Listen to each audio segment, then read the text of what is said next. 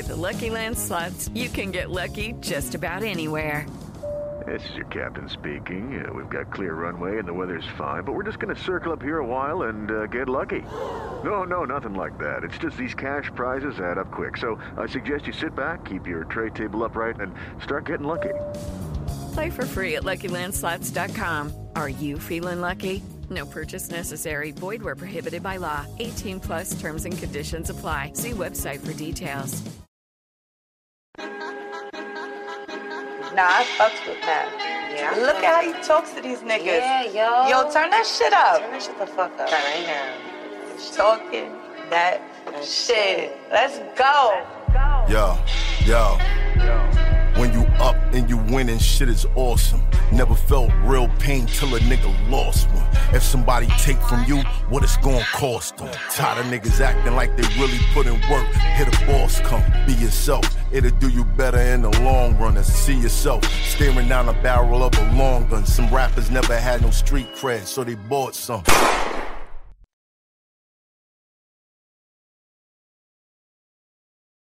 What's the goal? What do you What do you want to come out of this interview?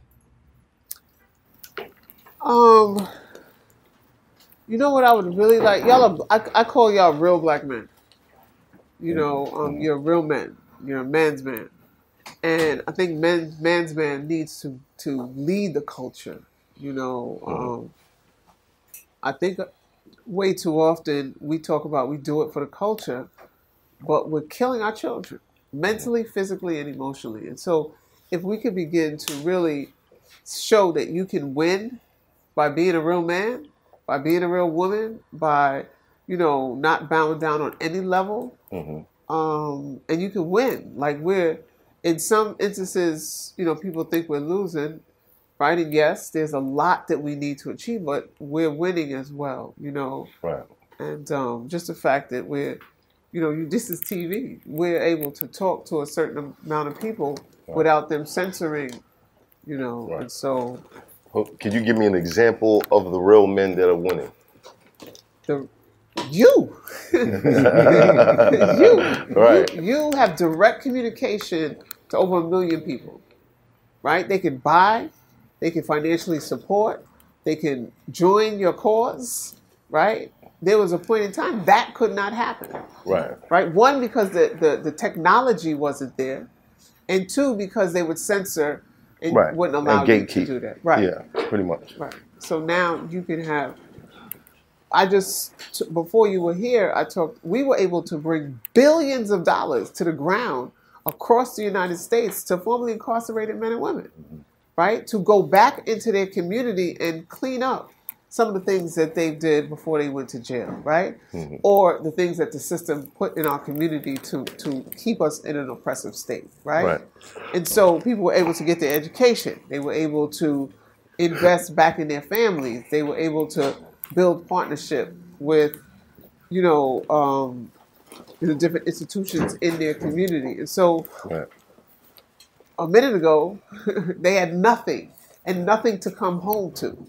Now they have a whole industry, right? And so the brother who who works with us, who now he did 16 years in jail, he came home, he got his doctorate. He's now the head of this whole program that we run, right? So he's at the University of Chicago as the director of a community violence intervention leadership academy. That graduation is at the White House. These folks couldn't even think about a White House Right. much less go inside and graduate at the White House Right. from an office that we created, the Office of Gun Violence Prevention. We made that happen, right? Brothers and sisters that look just like me and you from across the United States.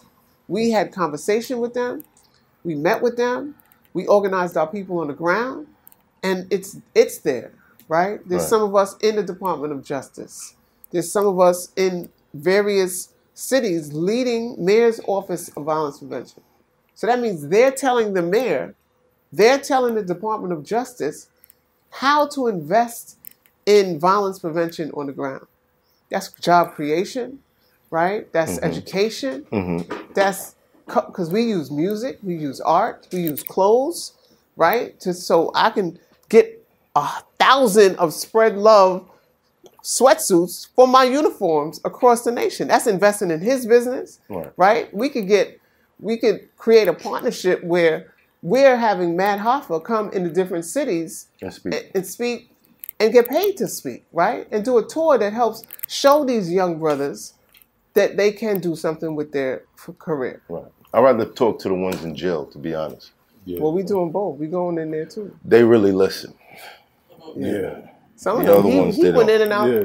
more than once. Yeah. So Yeah, he didn't he listen a still couple don't of times. You still don't Yes, I listen. Do. Yes, I. I wouldn't be here if I didn't. Trust, I wouldn't be here. Um, that makes sense. I learned that in public health. All the things that you're talking about. Like Yeah. everything you're talking about is a public health issue. right. And the way you you quell that issue is by having your feet on the ground and making sure that these transitional services are available, Right. these resources. But even more importantly, we made them address violence from the public health perspective. So we made the CDC define violence as a public health issue. Mm. Right? And so it's not just a criminal justice issue where it's the police going to come and arrest or public safety issue, right? It's it's people need to heal.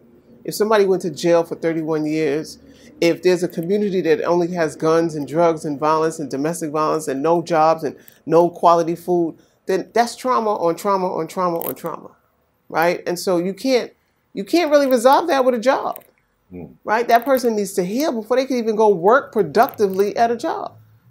So, so yes, you would learn it in public health because this is a public health crisis. Why do you think so many of those steps are overlooked, or are they are they purposely overlooked, or are they ignored? As far as like, you can't just give them a job and it cures everything. I don't think a lot of people take those other steps into account. Like, this guy has been through X, Y, Z, A, B, and C. Getting up in the morning and going to this place and doing this job is not exactly something he's mentally prepared to deal with. Why do you think that's overlooked so much? because they're not looking at that individual as a human being, first and hmm. foremost.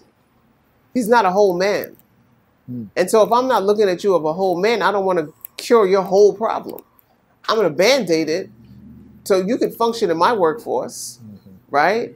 And then fail and go back to my jail system, right? Mhm. Because I'm, enough. I make money, more money off of you in jail than I do out here. So we Right? talked about yesterday. Yeah, pretty much. Yeah. we were talking about the brother who uh, jumped and uh, jumped the I, judge. I was just about to bring that up. yeah, talk about the brother who jumped the judge, and after the judge said, "Yeah, well, I think you need a taste of something else," and he was explaining to the judge how, you know, listen, I've been doing good. I haven't committed any crimes. I know I got a bad background, but you know, I've been staying, uh, I've been staying out of trouble. He had and, his mental health issues. He was born addicted to crack cocaine. Right. and then she just hit him with, "Yeah, I hear you, but I think you need You a need taste, of something, else," and, And that's what made him. Fight Yeah. or flight.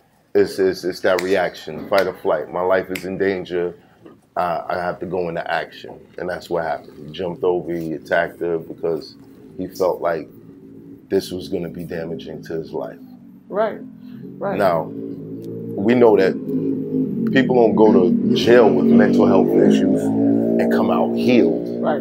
or, or you know, that doesn't happen. No. But yet this judge saw fit to send him to jail, despite you know his medical background and the, the his lawyer repeatedly saying under supervision he's good.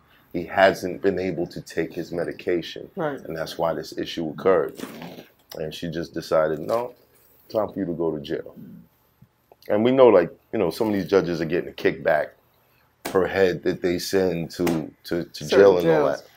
we have a situation in, in Queens where a young man, you know, he shot a, a gun. Uh, nobody got hit. He's a college student, graduated from college, STEM major, excellent, hmm. above all. And the judge had the audacity to tell him, well, maybe you could train some people in jail to do STEM. And his mother was in the audience and and me as well, right? And I mean, like, what the f- are you talking about? How, did, Yeah. how did you break your lips to say some, Some shit, like that, Yeah. Right? Why are you sending him to jail? Then she's like, they asked to to expand it because he gra- he walks in May. Like you literally having this kid go from college to jail. There's got to be a better way. Yeah. And that's the other thing when you talk about like the whole function is to change mindset, right? Because if we don't change, and we got to change the mindset of the judge, the the people who work in the office, Right. The people who work in behind in these other offices that write scopes of services for people to do, the parole people who think that I own this person, you belong to me, you're my property, right? Like Yeah. these are human beings Right. who come we're not far from the 80s with the crack epidemic as you talk about people being born on crack like there's so many people who drugs were put into our community Right. and so therefore it had that impact on the people in our community With the Lucky Land slots, you can get lucky just about anywhere. This is your captain speaking. Uh, we've got clear runway and the weather's fine, but we're just going to circle up here a while and uh, get lucky. No, no, nothing like that. It's just these cash prizes add up quick. So I suggest you sit back, keep your tray table upright, and start getting lucky. Play for free at LuckyLandSlots.com. Are you feeling lucky? No purchase necessary. Void where prohibited by law. 18 plus terms and conditions apply. See website for details. there's not been a flush of pe- of things to come into our community to help people detox in its fullest sense because the whole crack epidemic was an addiction. Like I would wake up in the morning, get in my car. I normally I the car would just go to the blocks where the people hung out on, right? Because it's an addiction. You just wake. It's pro forma. You what? Duh, uh, right? Tuesday you're at this club. Wednesday you on this block. Sunday you're at the movie theater. Like we just did it, right? Right. And and so and then certain things happen, right? People felt that in order for me to, because of my mindset at that time, to elevate, I had to do X, Y, Z. I had to either get with this guy or get in this situation, right? Because that's all they saw. and so if you say if if if like my brother always says about the Supreme team, if there was other things in Baisley projects for folks to do, they would have been masters at it Yeah. because they masterfully set up operations that brought in millions of dollars that government was part of, right? And so, but it had a negative, a positive, and a negative, Negative. Right? And we're here not that many years later, still reaping the negative impact of that on our community, right? Brothers just coming home from jail. People had children after chil- who went into the foster care system, right? And then that in turn also further traumatized these kids. And so when you talk about both of those, you know, all of the situations, them not looking at it and the fact of what happened to that one individual and all of the individuals, because that's not just one case, Right. right? It happens at parole because they dehumanize people mm-hmm. and they treat them like animals. They speak down to them, they disrespect them, whether it's the police, and then they shoot and kill them, right? And so all of those things is because people weren't allowed to heal and they're not treated as human beings. And so all of the officers that come into our community, we have to begin to change their mindset, hmm. which is what made me go from, you know, fighting with them in the streets to setting up an institution where we can co-produce public safety. Hmm. who punishes them? A lot of the slogans I hear is, well, we, the police force, investigated ourselves and decided we did nothing wrong. So And not just them, but the other people you mentioned, the judges, the parole board, the, the, the probation officers. Who's over them saying, hey, what did you just do? Are you Besides kidding me? Yo, you're Crump. fired. Yeah. right, Besides right. Crump. Right, well, n- besides a lawyer from outside who you have to go hire, there Right. should be somebody where if a judge is, uh, bro, he's walking in May, you want to send him to prison. He's never done anything wrong in his Right. life before now, and the one thing he did, which is clearly against the law, didn't hurt anybody. Right. And he's about to graduate from college. Right. Clearly on the right path. And you're going to derail this kid and send him to jail. Why? Why? Answer for that right now. I need you to tell me why this is the decision you made and think it's cool. And if we had said anything, you would still be doing it. And then the- you got to look at the all the other things. That, but I want, I want That's to know perk, somebody who man. has the answer. For No, that. no, that's the perk. You're not if I'm a judge, I don't have the answer for But that. somebody So- that he he should. So there's somebody a step should. back. There's a district attorney, right? There's a district attorney who sets the the thing on h- how this person is prosecuted, and so that district attorney is who prosecuted him and put him in jail, not the judge. Okay. The judge is at sentencing now following the guidelines, quote unquote, right? Now, they definitely have the ability to do something different. All that stuff that you were saying, they could have definitely done something different. But the DA is who put that person in jail. Mm. And who answers, and the judge, is us. We vote them in office. Mm. Those are elected positions. Mm-hmm. But we don't be doing it for the culture. Fuck that, I ain't doing that. They ain't did shit for me. But when they put your ass in jail, then you want to curse everybody and their mama. Mm-hmm. We have to vote them out. If they are putting our people in jail and put people in there who we know is going to represent the culture for real, mm-hmm. Right? Mm-hmm. Mm-hmm. And the, and the healing of our people, and the realness of our people, and that's why you know, I don't, you know, when you were talking before, like, yeah, I could beat up some people and they get hurt and go to, that, that don't matter to them. But if we wake up millions of people and they go there and we begin to empower ourselves and really get equity, really change the narrative of how we exist in our community, and that's a whole different thing. Hmm. Right? They, they don't mind cannon fodder yeah, not at all. because they're in war to maintain power. Mm-hmm. We clearly saw January 6th, two years ago, or however many years ago, they stormed the, the Capitol, mm-hmm. right? And and they have one lady who's getting ready to go to jail who they made look like Queen Elizabeth, Yeah, I saw that. I saw right? that. We have people who are committing crime because they need to survive. Their kids need to eat. And nobody talks to them. and they're dehumanized. Mm-hmm. Right? And we are looking at them as criminals and animals. But we look at her as what? Right? And she clearly said, I'll do it all again. Mm-hmm. which was crazy. Which was crazy. Which was crazy that they played it.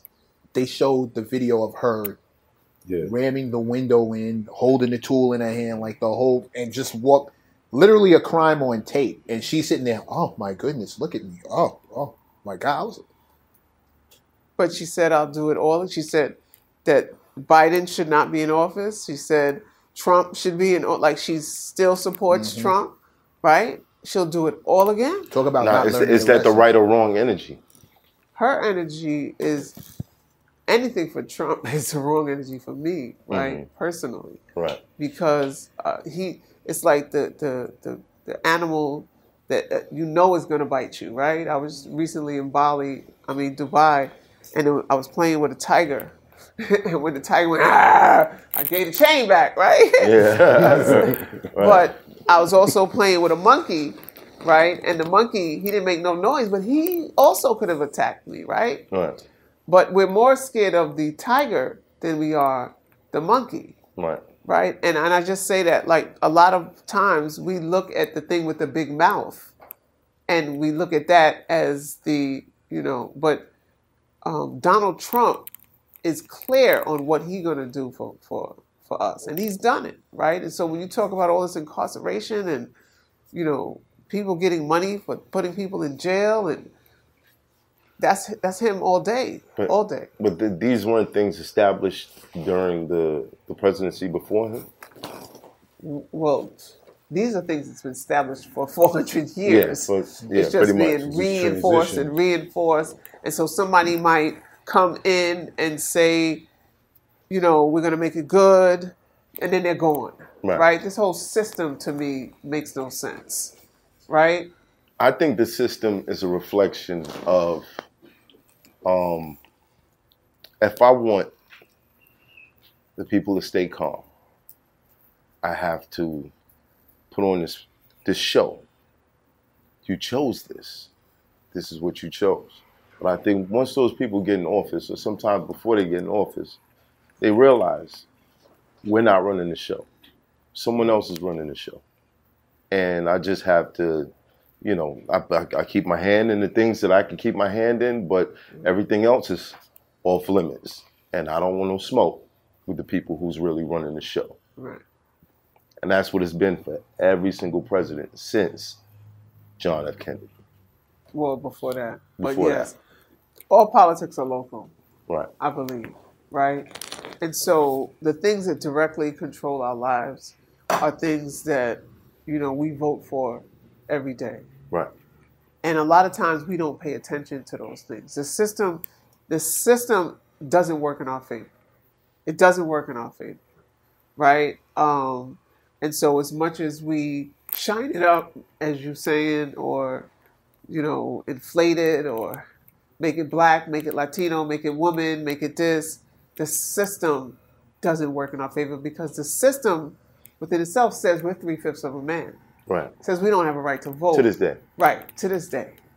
Right? There's so many things. The laws that they institute were made to to incarcerate us. Right? Mhm. The police were put to protect property against us, right? Right. And so the slaves, right? And so the the things that are are in our and then at some point and that's what the purpose of shows like this, right, is to impact public opinion, change mindset, have conversation with people you can't touch, right?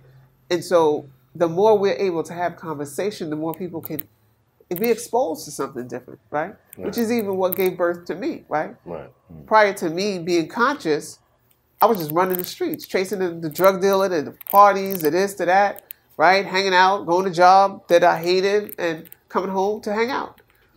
But when I became conscious, I saw that there was something else in the world, right? That I never even knew, right? And then I went around the world. And then I engaged in this kind of conversation and just the education and fighting for justice and just realizing how much we are oppressed, right? And how much we don't have control of, and how much people are sent to jail, not because they committed a crime. My brother um, Nacy told me today that the, the police said to him, I know you didn't do this crime, but I know you ain't gonna snitch. And I don't, you know, he didn't like him. Yeah. So he knew he could put him in jail. Yeah. Right? And just like you said with the judges, there were so many judges that are coming out now, right? That they were corrupt and sending people to jail. And so, so many people after 20, 30 years, hmm. yo, it's 20, 30 years of my life. You're going to talk about I'm free now. Like, yes, let them out, but you took my whole life, my whole family's life.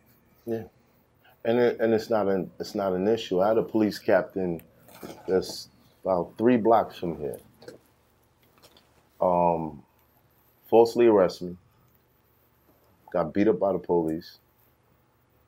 They took me to the hospital first. While I was in the cell, went through my wallet. He found a Medicaid card, and he waved it in my face and said, "Yeah, you're a model citizen." And I was like, what does that mean? Do I have a Medicaid card? Like, I can't be a good person? Hmm. It's the, the, the mind state. It's how they view society. The wild it- part is he he just put hands on you, broke a whole bunch of laws, and then has the nerve to wave a card in your face as if he's the model citizen. Yeah, and he was a captain. How how real is And that? he was a captain. He was somebody that was probably bullied in school. Right. His trauma was never dealt with. Yeah, Yeah. he was somebody that got beat up before. So now he's in these neighborhoods, Yeah. being a bully, and and a predator, living out his his his private fantasies. Mhm. You know, but my question has always been, all right, I respect all the the activist work, all the the, the, the energy put into change. But obviously, this thing has been set up like this since they decided, okay, if we're going to abolish slavery, we have to still have some sort of system where we can oppress these people and continue to grow this country. Right. Because we wouldn't be able to, we wouldn't have all of this if we weren't able to exploit these people. We've already been exploiting them. How can we keep it going? And they figured out ways. And every time we built something that was great and you know, we're we're in a land that that that was like, you know what I mean, a utopia at one point for black people, Oh, and then they got right. burned down. Black Wall Street. Yeah. So my question is, why has the argument, why hasn't it changed to uh, defecting to another country or just getting out of here? So there's too many people to go somewhere. First of all, we Mhm. we looking at that right now, right? Right. People are leaving someplace and coming here to New York, and everybody's like, "Where they going? Where they going?" They're taking a job, they're taking a housing, they're taking da da da da da da. da. Right. Right, and so that you saying we gonna go do that to somebody else's country, Hmm. right? Just Yeah. do do the math. Right. As they said, the math ain't math, and That's what Tarati said, right? Right, right. um, so did we built this? You know, we we came into the Black Belt South. We built this country. We, you know, it was on our backs. It was free labor, and so there's an imbalance, Right. right? And so when people ask for reparations, that's what we're talking about, right? That there was free labor to build this country. But you're still making my point. If we built this, we can build someplace else, but in our favor. Yeah, but okay, we could go. There's nothing stopping you from leaving. Why haven't you left? I see things a little bit differently. Right. Right. You know, because I, and and like w- w- while I was sick in another country, Mhm. I was like, "Hey, I don't have a problem staying here." Mhm. Right? Right. But there's work that I committed to, right? There's people I'm committed to. I don't see us all packing up and leaving and going someplace. Like, and who is all of us, right? Mhm. Who who is all of us? There's there's millions of us across Right. America, the United Right. States. One thing I can say about America is there is an opportunity here. There is an opportunity. The rules are twisted. but well, then, is is there an opportunity? There's still an There- opportunity. there's a there's a crack in opportunity right. that allows some of us to get through that crack, you Right. know, and And I don't know the cracks of any other nation. So it's the devil you know versus the devil you Yeah, know. pretty much. Well, in some other nations, you don't even need a crack. You just go and and and be you, a black king, right? You don't Right. need a crack because they don't operate like this, Right. right? Um, Those and lot- nations, and a lot, do like where I just came from, Dubai, Dubai. but like that, I don't, I'm not gonna name them, right? Because I ain't Right. been to every country in the world. There's a lot of countries, Right. But the places that you've been, you've noticed, okay, this ain't nothing Right. like Saying about color. no, there's Like not. we could, we would Zimbabwe, we could thrive over right? here. The Congo, which they're trying to steal the minerals, right? That's Right. why they try to steal minerals from all the like they try to steal the resources. They no, not try. They steal the resources and kill the leaders in uh, all of the the countries in Africa that Right. are, you know, we look historically, we can look at wars And and, see. see How this works out. Right. Right. and so for us here in the United States, the war is killing black men in the street, putting you in jail, right? In, in slavery, right? Because you're Right. a slave in jail, Right. right? And so, or miseducation, Right. right? And then the, the drugs to school to drugs pipeline, right? Because they're giving you the Ritalin, the Thorazine in, in as a child because you're moving too much, because you got so much, not dealing Energy. With the problem, Right. right. They're not dealing with your problem. They'll give you some drugs mm-hmm. Calm you down. to get more problems in your system, Right. right. In your mind. So now you grew up on drugs, right? It's bad enough you were born to a crack addicted parent, right? So it was in your system. Now they're giving you more drugs, right? And so that's the way they do the war, besides just straight killing folks like Martin and Malcolm and, and so many others, right? Um, it's mental. They control your mind, they control your body, they control what you do. So when you talk about who you answer to, you don't answer to nobody because y'all are, your mind is this short. So you'll come out and protest for George Floyd for a period, for mm-hmm. Trayvon for a period, mm-hmm. but how do you systemically really change the conditions of black folks in America? And mm-hmm. young black men in particular, right? The, the, Is this is a real question? Can we go around the room and everybody give their their idea of what could work? Absolutely. We're gonna start with you, bloody. On. Chango, man. Chango. I hear you. I hear you, man. Um, Sound good. Yeah. no, I am not a gangbanger. But um, uh, I think one of the first steps. So just because you're part of blood. He culture- not. He not. He But, not. oh, but I was just gonna say, no, I am not a Okay. gangbanger. but that doesn't mean you're a gang banger. No, I Right. understand what you mean. I Right. understand the, the foundation of it Right. and what it stands for. Right. I'm not However. talking back Right. against it. However, Right. Rest in peace, That's T. not me. Rogers. Yeah, he, he, Yeah. he's not a part of him. He just keeps No, introducing me I'm to. just no. I am a child of Chango. Okay. His colors are red and white in Okay. Santeria. Okay. Uh-huh. So that's Gotcha. why we're red a lot. and Gotcha. White. Um, but I feel like the one of the first formal steps is education. I always preach about education. A lot of times we don't have an understanding of finances. We don't have an understanding of how this actual system works. Mhm. Like how we're having this discussion. A lot of young brothers and sisters don't understand that. Right. And then when you start getting the education, even using social media as a tool, you know, depending on the algorithm of the things you watch, you learn about how to build your own LLC, how to buy land, how to build a trust, all these different things. Right. And you can actually get things from these banks and these corporations in America in order to create your own. But this stuff that you heard. no, this I know people that have done this. Black people Right. who have land in Arizona, who have land in, in the South, right? And they've built their own communities. Boosie is a perfect Do example. they police those communities? Do they police those communities? That I don't know, but that is another thing. Well, if they don't, then we still under oppression in that area, aren't we? You are, but the whole thing is that you're educating yourself on what needs to be done.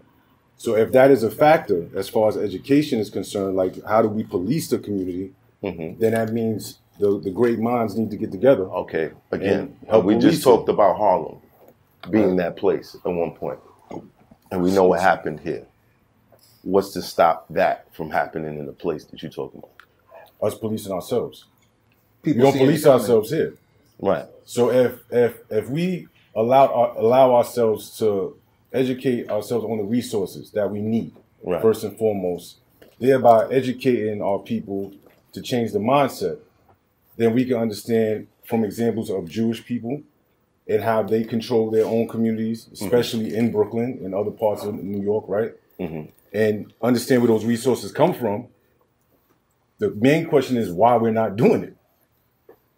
We're not doing it because there's so many different elements that's put into our communities that negate us from doing it. The food we eat, the air that we're breathing, the things we see on a day to day basis, the access to guns, the access to drugs, it's it's an influx. Whereas you go to these other communities, it's not like that. Mm-hmm. So that's why I say that I think the basis of it is education. If we learn what does it take for us to police ourselves, then we can do it. And we can start in a small area and expand. Would Would you be open to doing the research on that and coming back the next episode and presenting that plan? A policy? Absolutely. Absolutely. It's somewhat of like what I did in public health. Talking about uh, food insecurities and stuff like that. Okay, cool. It's really no different. Anybody else? No, I would champ on that. You would champ on that one? Hell yeah. Mac, is there hope? what can we do? I think we have. t- I think black people. One of one of our first of all, we think that one one size fits all. We we seem to have this one answer will cover every problem, and we don't take into account that we have multifaceted, multi-pronged issues from multiple levels across black men, black women, black children, et cetera, et cetera. Like we each have our own multi-tiered fights and we keep trying to approach it with one solution. Right. And I think that's always a mistake. I think that's one of the main mistakes we make. The other thing I think we do wrong is I think we have a sense of rugged individualism and not so much community. We really, it's really all about me at the end of the day. It's really all about me and mine are good. I don't know what's happening with y'all. Like, I don't really care what's going on with y'all. Me and mine are good, so I'm good. I don't really care about that. Not understanding that, you know, what happens to him, I'm next. And you after me. And then she's right after you. Like, Right. it's, it's never that far behind. So what do we do? Again, that's one answer to, to a whole bunch of different issues. I think the first thing to understand is we got issues that are going to take it's it may not accept that it may not be solved in your lifetime. except that you may not live to see the results. You may not live to see. You may not live to sit under the tree that you plant Well, today. Well, what's the timeline on on your idea? I don't, I don't, I don't have one because, again, some issues. I, one of my main issues that I just brought up was the fact that I think the people who incarcerate us, persecute us, et cetera, et cetera, don't answer to nobody. Nobody ever goes to a judge and says, "Why the fuck did you do that? That's crazy. You're in trouble. You're fired." Or, and we got to wait till we vote them out. But there's no. If I do something wrong on the job that day, I get in trouble that day. I don't get in trouble a week from now, a month from now, the next election cycle. Mm-hmm. How many how many people complain and stick to that complaint, right? And mm-hmm. make sure that that process is pushed through. And I first I start with I agree with you. There's no system of account real accountability, but the fake accountability is us staying to complain, right? Hmm. Most people don't complain about the judge that just did something wrong. Yeah. Those the, the reason why some cases are being overthrown is because people are looking into those they complain and they keep complaining mm-hmm. right? Until somebody listens. Like there's brothers in jail right now who are complaining about they were falsely incarcerated mm-hmm. by a crooked judge.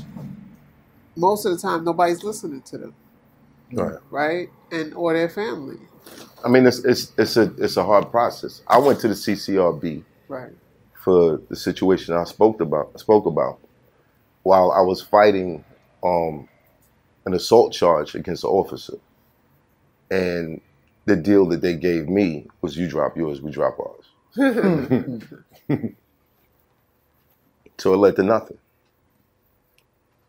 The CCRB, one of the, the brothers who's my right hand, um, he just joined, was appointed to the CCRB, and they are working to try to change the way they show up and the outcome. Um, but it's going to take long.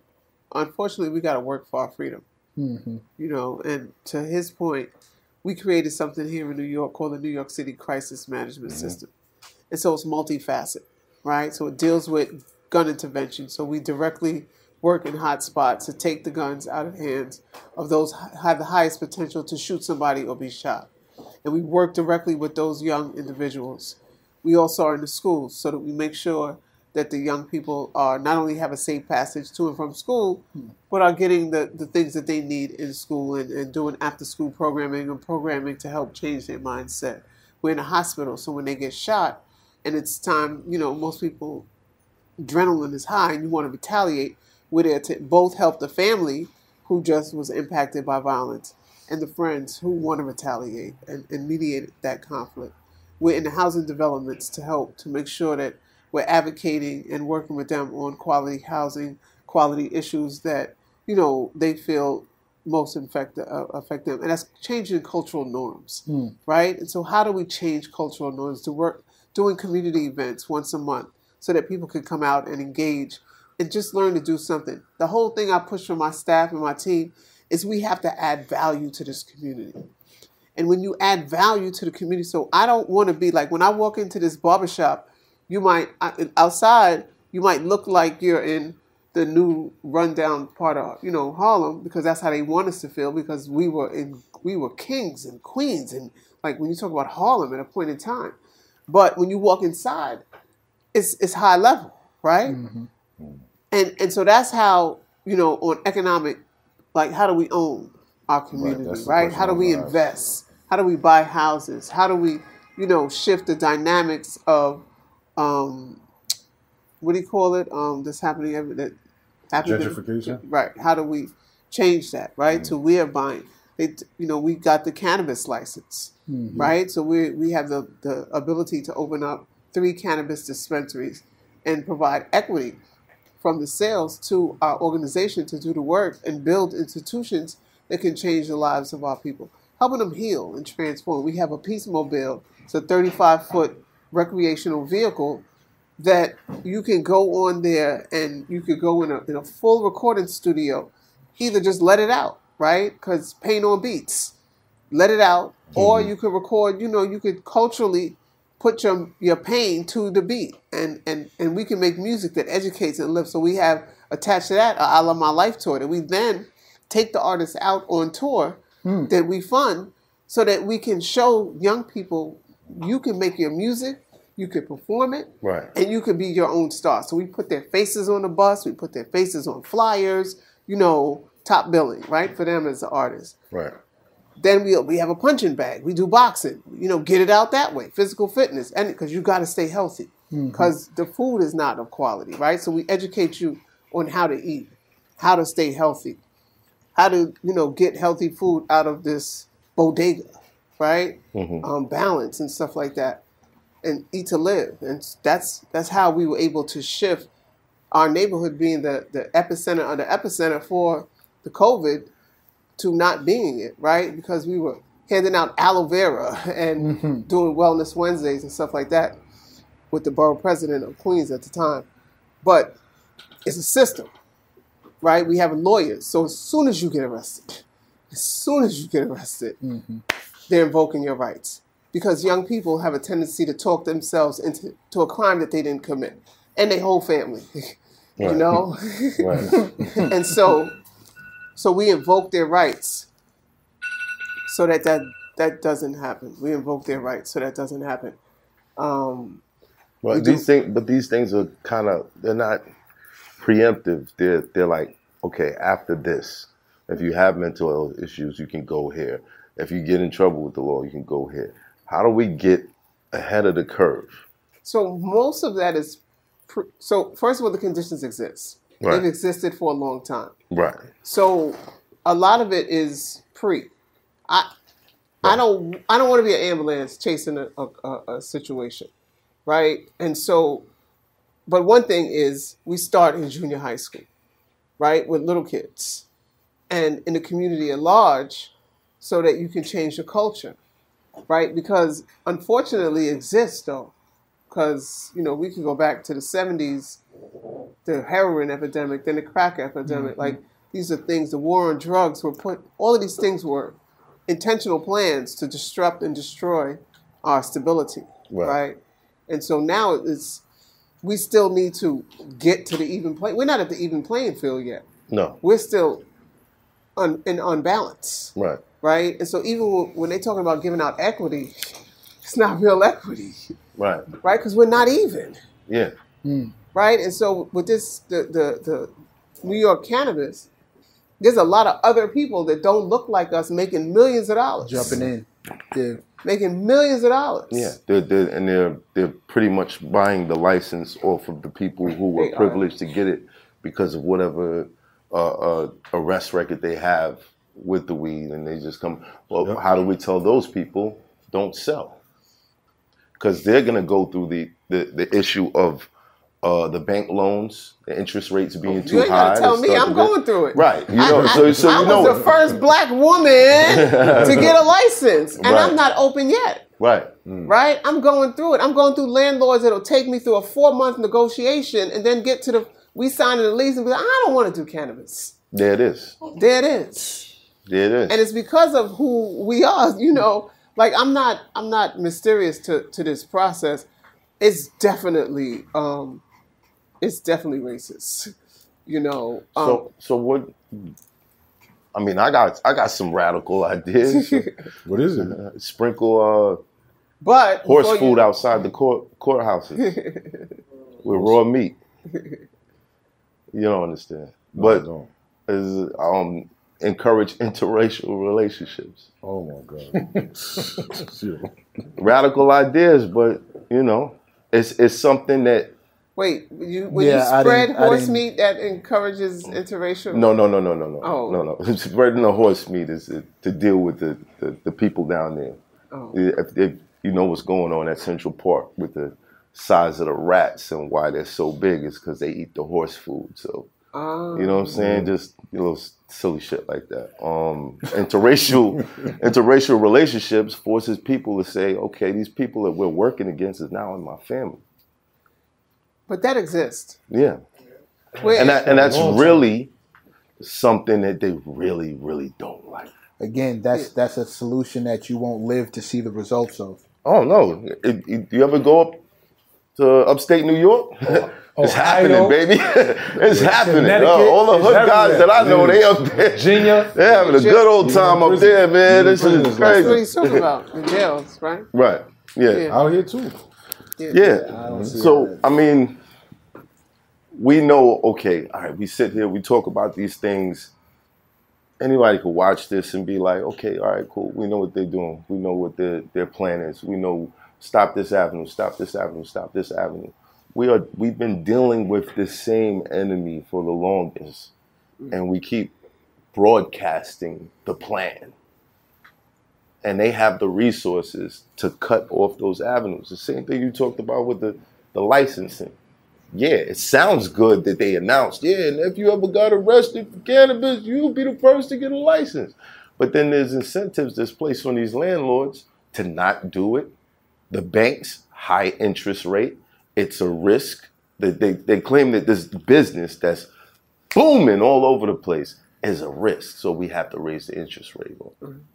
It's called Like- cannabis tax. Hmm. But and and and hmm. so And unless you got the capital to to say, okay, I could pay, I could cover all that stuff, I can deal with this. You can't. So these guys are selling their licenses because holding them is like, I can't get nothing done with Right. this. right, and so they're taking the short term, Yeah, instead of Rugged fighting for the long term. right, or survival.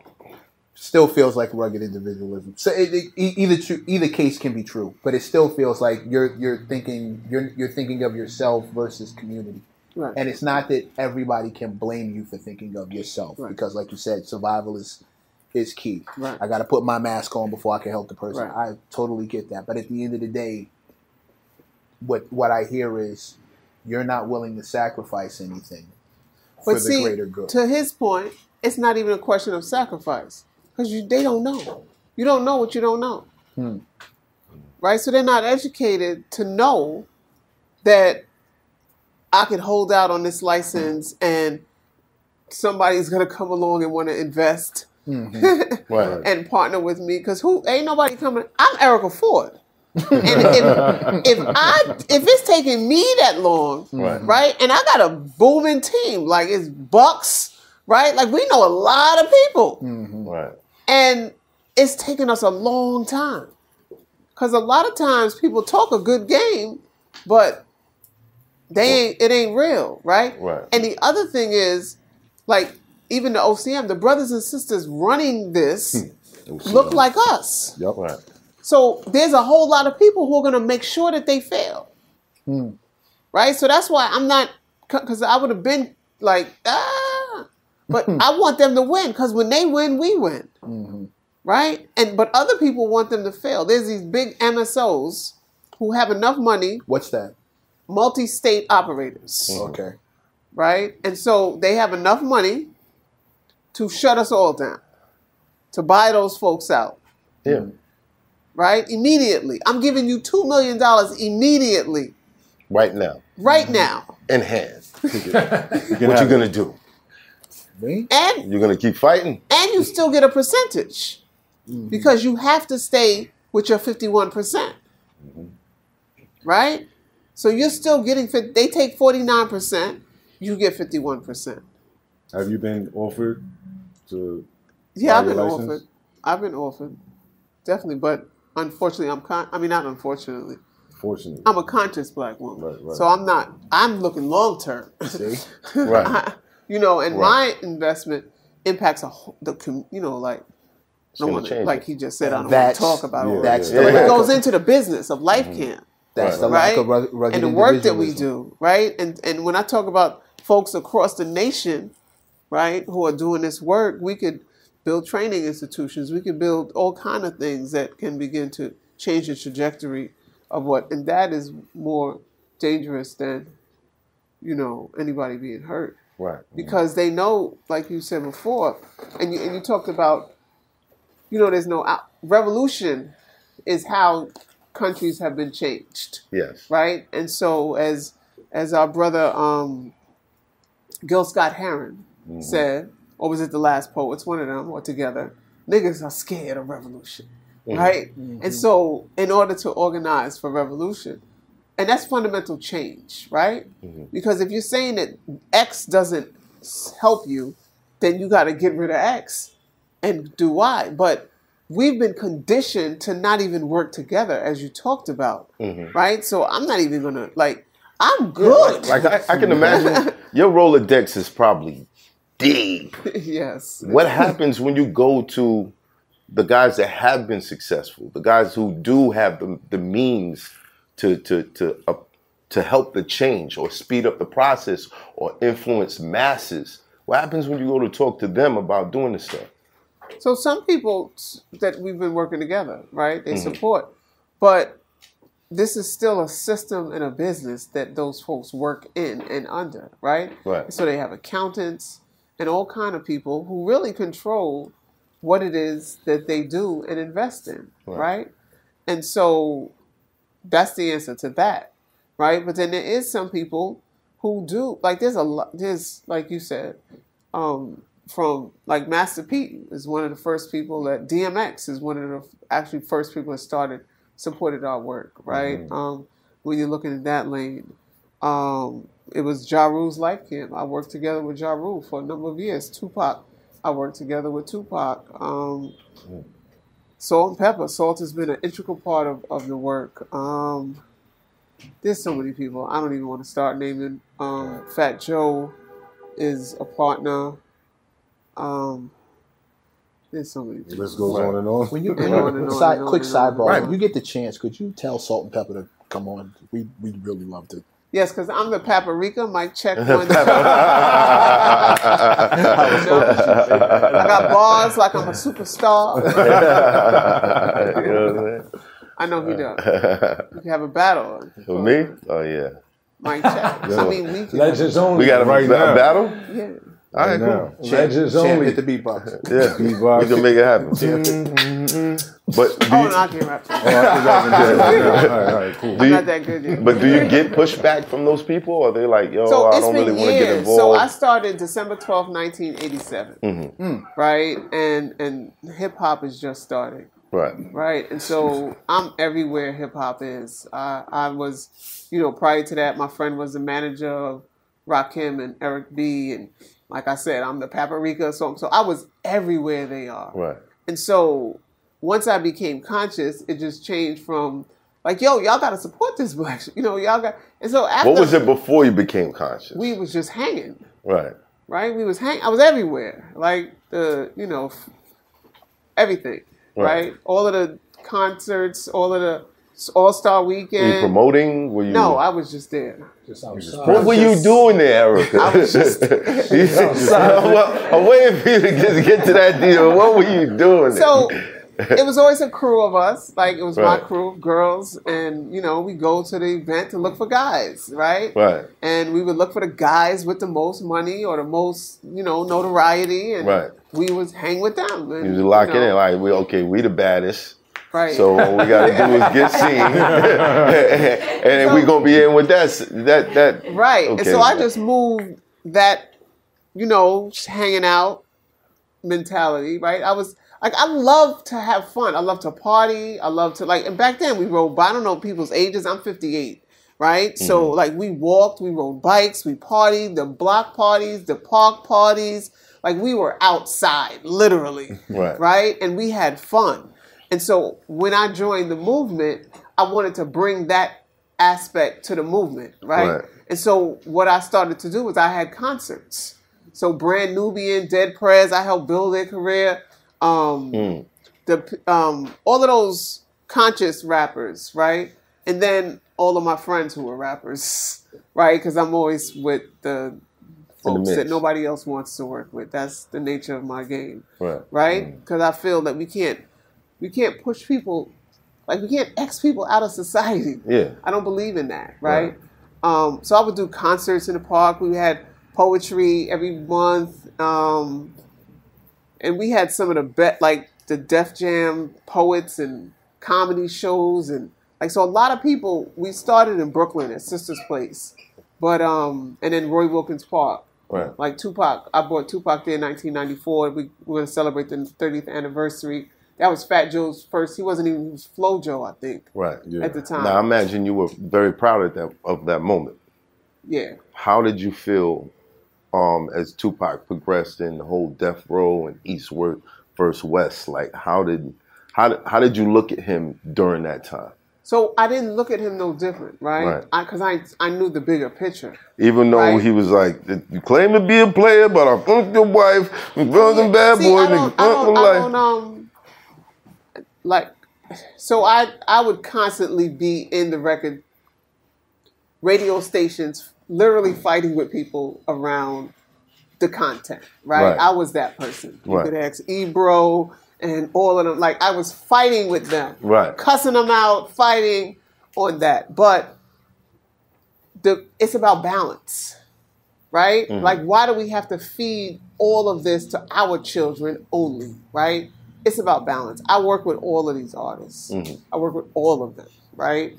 Um, I just came back from Dubai with Bobby Shmurda, right? Um, and I love his heart. I love his. I Mm-hmm. Love Bobby who got he some is. good energy. He's Yeah. got great, a whole Yeah. lot of great Yeah, energy. yeah, he's- he's um, you know, and I and, and Shout out to Bobby, man. Yeah, he was here. I was I was downtown um, shopping with my son and heard, yo, Mav, what you doing outside? he hopped out the truck, took pictures of my son, all that. Yeah. You know, something super lit after that. you know, like That's good energy. Yeah, very That's good energy. Bobby. He was like, I'm going to Dubai. I said, I'm going with you. He was like, all right. Mm. I was on a plane um, and, and had a beautiful time. But, you know, content is content, right? It's, it's got to be about diversity. It's got to be about elevation. It's not where they start, it's where they end, Mm-hmm. right? Because we people have been conditioned to be unconscious. And so you can't like wake up and think they're going to be conscious because you're conscious Right. right? How do you educate folks to elevate their mindset to do something different? And I've helped elevate a lot of people's mindset.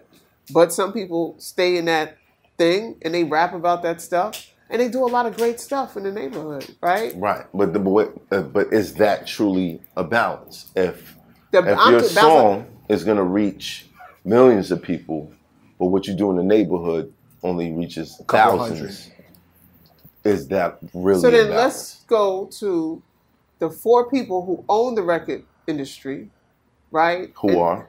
I don't know who they are because Okay. Mm-hmm. the times have changed, right? Um, but that's who is putting out this content, Right. right? Because if they pay them to do something, which is why I want to do my own tours and our own podcast and, build our own stuff, right. invest in these things. Like Right. I believe one thing though that we need to reinvest in ourselves Mm-hmm.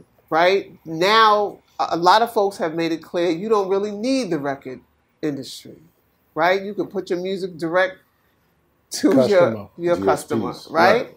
And so, how do we put out new music? How do we change the culture? It that's one of the reasons why I wanted to come here, right? And Well, and I upload my music to YouTube because I have a higher CPM rate there, and I feel like the DSPs are not doing people justice as far as the payout.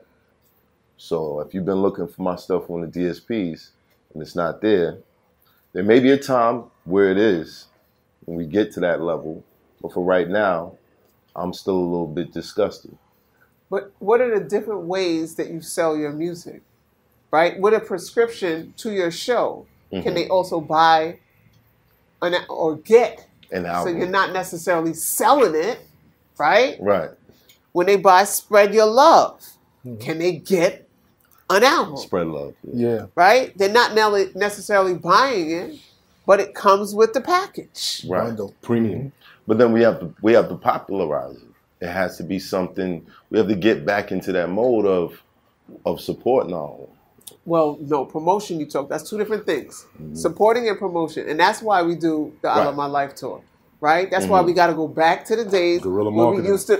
Thank you. Posters on the posters outside, on the baby. Mm-hmm. And- and- stickers. Get Right, outside. and we started that, right? The December 12th movement, young people, we started that, and then record companies came after we were out there four o'clock in the morning putting up mm-hmm. for the different rallies Street and team events, bands, all of and then street teams were built, Yep. right. right? And so let's get back to that, right? Because the algorithms ain't gonna allow us to connect to each other the way we really want to connect in in the sh- you know on the social media and mm-hmm. stuff. I And how gotta do we shout get- out Shampoo for that. Shampoo still does that to this day from Def Jam. Yeah. He still be out with his feet on the ground, making sure the artist gets seen in the street. I, I, yeah, we'll talk off camera. Yeah. Yeah. Yeah, because we can, you know, it's rebuilding a movement, right? And then and and and just even in me transitioning from the day to day work at Life Camp, Mhm. right? It's about how do I go back to the streets and how do I go back to connecting with people, training people, right? Building a marketing campaign that allows us to to get our word out and connect with people and re and bring them in, Right. right? Bring them in. Again, how did you feel about Tupac while the East versus West thing was going It's on? not so much about Tupac, but the system that was built around Tupac to destroy his life. Right? Mm. Because Tupac was a product of what was happening to him. Mhm. You know, and sometimes it happens so fast you don't even see what's happening to you until you you you know you, you can't see Right. right? And sometimes, and that's why with the people around me, one, I tell them I don't want no yes people around me, right? I don't mm-hmm. want a yes person around me. I don't want nobody subservient to me, right? Because then you're gonna feel envious and guilty and all of that stuff, mm-hmm. right? Right. I don't. I want you to have a, a great mind. I want you to be able to pay attention to details. I want you to be able to read people, right? And read the environment. Don't try to just look at me and think like you got to be smart to be Yeah. around me, Right. right? And then, and I'm not saying the people around him weren't smart, but I'm saying this system is intentional about what it needs to do, and that's why it it rather destroy the person who is creating the minds and the idea of self determination, community building, et cetera, et cetera, right? Mhm. Because they know that rugged individualism maintains the system that Status they have. quo. Right. Now I want to I want to ask you a couple questions. If you guys got any questions that you could throw in also, but I want you to answer as if you are the enemy, The enemy. as as if you are the enemy. Mm. Okay. Okay. Um. Did you kill Khalid Muhammad? Yes. Why? Why? Because he was too powerful. He influenced too many minds, and he was telling, cr- creating uh, the vehicle for black men to be strong and and in control of their lives. Do you think it? What alerted you to him? His voice, Um, the followers, the followers, the rally. the followers. Period. Right. Across the world, Okay. Um. Similar to Malcolm. Hmm. What is the thing that you fear the most about our people? Remember, you're, you're answering as the enemy. Yes. What I fear the most is that you will know that you are powerful and that we can't exist without you. Not that you can't exist without us, but we can't exist without you. Why is And that? And you are, because you are the mind, you are the builders, you are the creators of civilization. And everything that we got, we stole from you. Mm-hmm. And so we know that you can rebuild. We know that you can create. We know that you build, your melanin is strong and it, it goes beyond diseases. Right? Mm-hmm. And so we want that. Mm-hmm. Are you watching Erica Ford? I know you are. From that day, December, tw- no, let me stop. But, um, you know, peace is a lifestyle. Jesus lifestyle. I take the fifth on that one. Plead the course, fifth on that course, one. of of course, course. of course. You're watching all of us. Watching. We're watching for the rise of, as you know, Malcolm said, right? Or- Black Messiah. The, right. The counterintelligence program. Mm-hmm. right? It mm-hmm. still exists. Yeah. It's very much still exists. And it's about who is going to spark the the mind of the, the those to make change, right? Mm-hmm. Because as the brother was saying, you might not see the change in your lifestyle, but you're going to spark those minds, mm-hmm. right? We want those minds to remain dormant, hmm. remain up, you know, looking at us as we're omnipotent and un, and unbeatable that there is nobody that could, could, could hold us accountable. There is nobody. Right? We want you to remain in that mindset. Hmm. Right? Hmm. Because if you see you have a power to control us, then you might just do that. And you might just marry our children. Yeah, yeah, you know, because they, like us. yes. They're attracted to They good love us. genetics. They buy your Lord music. Jesus. Yeah. I have a question. Can I be Erica you- this time? Or No. am I still, I'm still the enemy? Powerful overseer. All right. Um, a good one. can you list three ways that in this day and age you are invoking the Willie Lynch theory or the Drill music. Okay. Mhm. Drill music number one. Um, the algorithm, social re- media number two.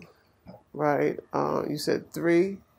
Um, Willie Lynch. Your food? No. Well, um, what else do young people?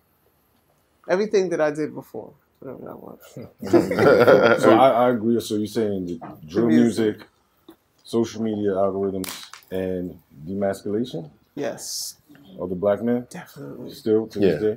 definitely. You watch TV? Uh, Erica, do you Yes. watch TV?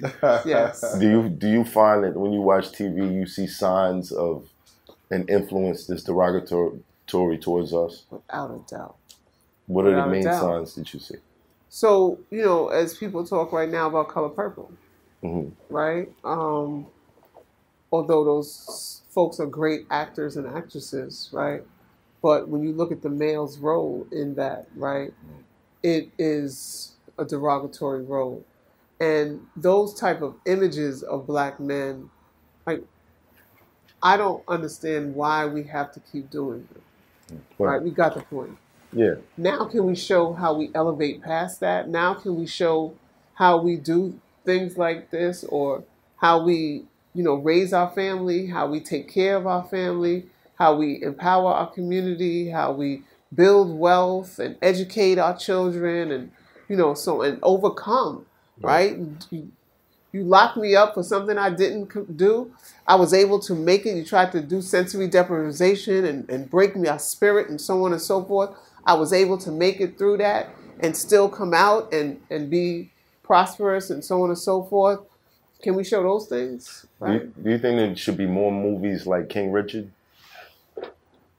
King Richard. Venus and Serena's father. Oh, yes. Yes. Yes. You know, I, I was wondering. Uh, Chadwick Boseman, he always made a point to choose a role that was a a, a, a- a good influence, a powerful black figure. Rest in peace. Right. Yes. Rest in peace. Rest in peace. And then he caught cancer. Yeah. And he's still Colon. going through the cancer. Colon cancer. Going back to the enemy thing. Did you kill Chadwick Boseman? I think that one day you'll find out that I have an influence in killing all things that make people rise to power. Dr. Right. Sebi. Okay. If we Don't if- even ask me about that. Oh yeah, yeah. Let's, let's not. Don't even ask me about the people who I put in jail, and they were great figures in our community to, or your community, and I had to destroy that imagery that you could be powerful, right? Bill Cosby, right? Mhm. Right. That that you know, there was an image of Bill Cosby Mm-hmm. that was more powerful than the man, right? Family structure. And everything else. And the, he would have the made influence in education. billions Yes. off of those reruns being licensed to different Different networks. networks. Yep. Because everybody watched Bill But Cosby, e- the even- Cosby Show. Even Yep. outside of that, like he, that show not only made family cool, not only made raising kids cool. The spinoff alone made you want to go to college. A mm-hmm. different Right. world had Yeah, mad people absolutely. wanting to go to Yeah. college, They had and not just a regular college, but an H. H, HBCU. HBCU. You Right. wanted to. You wanted to. After watching that show, you wanted to do that. You wanted to have a fly black wife and yeah, raise fly kids and still keep it spicy Right. and be funny and like all of that. yeah. A lot of us didn't have. And your kids ain't roll your house. right. Yeah. like not the looking whole crazy. thing of your kids telling you what to do, right? That you that's the the hmm. family breakdown structure too, right? Mm-hmm. Because now you can't tell your kids, "Hey, in your house," and you can't tell them what to do. You can't raise your kids. Mm-hmm. Yeah. So when you talk about the kids going out there and having problems, it's because they instituted these laws that don't allow you to raise your kids. And I'm not saying go out there and beat your kids to death, but you know, I was disciplined, hmm. right? My brother was disciplined. Now, and we, you know, nobody's saints, but there was a structure that we respected, and so we would do something. But there, there's certain people on the block. There's women when they came around, or older people. Like you just you froze. You you behave different. You didn't Right. curse in front of them. I didn't, curse, and I mm-hmm. curse.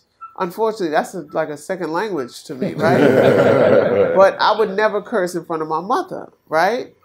Until I did. I was, you know, somebody tried to rob my house, and that was the first time I That- that's, cursed. that's different circumstances. Come on, Al. That's, it's not just regular conversation. but it's it, it was a sense of respect that we had. The young people of today have have been allowed to lose that respect, and parents of today have been allowed to, by the system that exists, to give away all their power in raising their kids, right? And so we find ourselves in a, um, um, you know, Whirlwind. yeah, I was gonna say Because a lot of the times it's kids raising kids. Females is having kids at early ages and all of that. So But even in the in the in the sixties and the forties and the fifties, young people had kids, mm-hmm. right? But the structure was different. There was a structure, mm-hmm. right? Not and so the village, individualism. the village took care of the kid. The family raised the kid, right? Remember, at that point, you wouldn't even know that the young person had the kid, because the mother, or the grandmother or right, would Kicked raise the kid. Yeah. How, how was that structure destroyed? The crack epidemic was the biggest in my generation. Wow.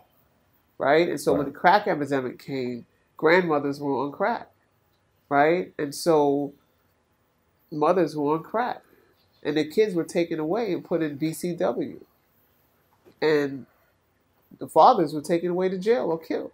Mm-hmm. And so that family structure no longer existed. And then the woman had to depend on the government.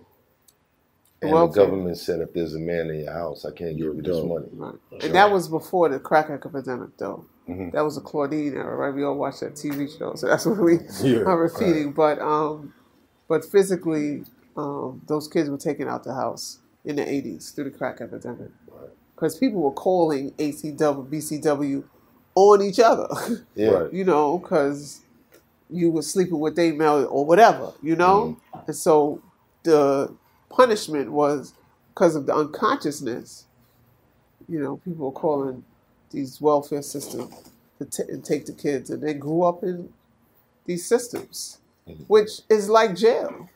You going from house to house, thinking nobody loves you. You're being abused. You're being raped, and so all of the other stuff come into play. And that's that that's that mentality we talked about earlier. Mine's is good, so I don't really care what happens to yours. So I'll call BCW on yours. My family's cool though. So whatever happens to y'all, that's y'all problem. Y'all gotta deal with that. But my kids is good, my wife is good, as opposed to, That happened to you, it happened to me as well. Right. you know, all it takes is one accident, I'm out of work, things go left, we ain't got enough savings. The kids look a little uh uh somebody calls. Now here they come up in the house talking about well, your kids don't look up to par. They got to get out of this house. Now you don't lost your kids. Still can't find another. Like you know what I mean? It's, mm. That that line that thread is super thin that we holding on by. And again, Yeah. because we don't take care of each other. Mm. Tell the babies to come over here. We're gonna do X, Y, Z, A, Right. B, and C. Right. I mean, you could see the difference. Back in the days, uh, you lived in an apartment building, your aunt is upstairs, grandmother's on the floor. The- People stayed close. What's that song That you it, You created that whole synopsis in the record. Which one? a song that was called song called, but where you're describing your whole childhood verbatim, like how. Oh, Head grew up. Cornerstone. Right. Yeah, yeah, it's just different. It's, it was no, that was um the Q-tip joint. Yes. Over the Q-tip. Wonder Years. Right. Wonder years. Right, but um, you know, up down the block family stay close. Now everyone's spread out. People barely talk to each other. Right. You don't hear about your cousins until one of them pass away, or they're about to pass away, or, Right. or they went to jail, or you know, it's, it's mm-hmm. yeah, it, no, we're no longer A unit. holding not, on. Yeah, we're not You know what I bonded. mean? There's, We're there's individuals. some sort of mental block where you don't feel that connection to your family anymore. Mm-hmm. And it could be through the traumas or the things that you grew up in. You just want to get away from it. You want to escape it. No one's really dealing with this shit no more. Until, until it's a funeral, that's when you see everybody come back together. Even then, they beefing at the funeral. Who's gonna pay for it? Like Enemies are at the in this beef. repass. Except for Boosie. Boosie created a whole neighborhood Yeah, that's what I was saying. where his family is like, and you know, and and I know y'all not gonna agree with me, but Nick, what Nick Cannon is doing is also something that I feel like is gonna bring about change. When you got enough enough kids underneath the same name that that's gonna have the access to the colleges, the education, and all that stuff, eventually, how you gonna stop all of them? Mm. In 20 years, one of those kids is gonna be in control of something else. One of those kids is gonna be controlling control of something. How you gonna stop it? I just wish he had them all under the same roof. That would be fire. Yeah, but if but he had them all in the same but again, place, we got could give 'em- Instagram. It ain't gonna stay together. it ain't gonna stay together. If he We could put got them all so many under the same roof and be dad at the same time to all them kids, like I don't care about how many kids, but if he could raise them all like under the same roof together as brothers and sisters, and they all come up like as But they a probably unit- do. No, I'm. They, They get together. I, I can't. I, I'm not. I'm not judging, and I, I don't Right. know one way or the other. This ain't a. I'm not Right. making an insult. My only just thought is if I was in that position, I would really want them all under like let it, let us all be under the that same. might roof. be what's Rock going out. on. That would and be we, we fire. just don't know We that. do, right. We don't know, so we Right. have no idea if that's true or not. I'm not saying Right. it, it is. Or it is. I My, have a- my thing would be I have a question for you as a, as an enemy. I'm still here. Oh, hey, we were going back to this job. yeah, because now my mind is like racing with questions, but I'm gonna leave it at this last question. So we know as a black people what you have done to us, right? To keep us down and so forth and so on. Every couple of years you decide to highlight and bring down another race. Or not another race, but another set of people who are in power. Right? Let's say like the Jeffrey Epsteins and the the Harvey Weinsteins, right? We know they, they did wrong, they did whatever they did. But why is it every so often you decide to shine a light on them and and and make sure that they're put away, they're they're looked at as the most negative, evil people, So- and they're a part of your infrastructure. So I wouldn't, you know, give credit to those individuals to me necessarily, right? Yeah. Um, that that was the works of a group of people who were tired of being assaulted and abused and took the power into their own hands on women. And the worst thing you could do is scorn a woman, right? Right. is disrespect a woman, especially a black woman. And so that's where those come. But also, cannon fodder, Mm. people die in war, collateral damage. right? Um, the bigger picture is to control the culture. And those folks are part of your culture, right? And so, how do I stop the culture? If they got to fall, then they fall. Mm. You All right. Domino effect. We're gonna take a five minute break. Okay, we talked a, a lot about issues, and problems, and there's one thing that I wanted to get your opinion on. Kamala Harris. the vice president. Yes. What are your thoughts on her and, and the role that she should be playing? So, we're doing our graduation at the White House on February 9th. Right. Um, Congratulations, by the way. Thank you. Yes, uh, she opened. She opened the office of gun violence prevention. She heads that up. Um, they are the office in their administration who has put the most money in violence prevention work. Um, they've changed and did executive orders on many levels to help elevate our work, to help empower brothers and sisters on the ground, and that's formerly incarcerated men and women on the front line across the nation doing this work. Um, she has, you know, done a lot of great things. I know that there's people who don't agree with everything that she does, and there's people who don't agree with everything I do. You know, there's people who talk about me all day and say stuff, and I'm like, that's me. you know, Right. um, but they do, Right. right? And so, um, the lane in which I work with her in, she's been very supportive and has done, you know, she's done great work Great work. in work. the lane that I work in with her. Do you think these things don't get highlighted enough? Definitely do not get highlighted. Enough. Why not? He who controls the, sto- the narrative controls the story. right. right? And so um, they don't want to empower folks. Even the concept of a Kamala Harris as vice president, they don't want that idea to live. Um, Barack Obama, the president, they attacked him his entire time in office. Um, you know, there's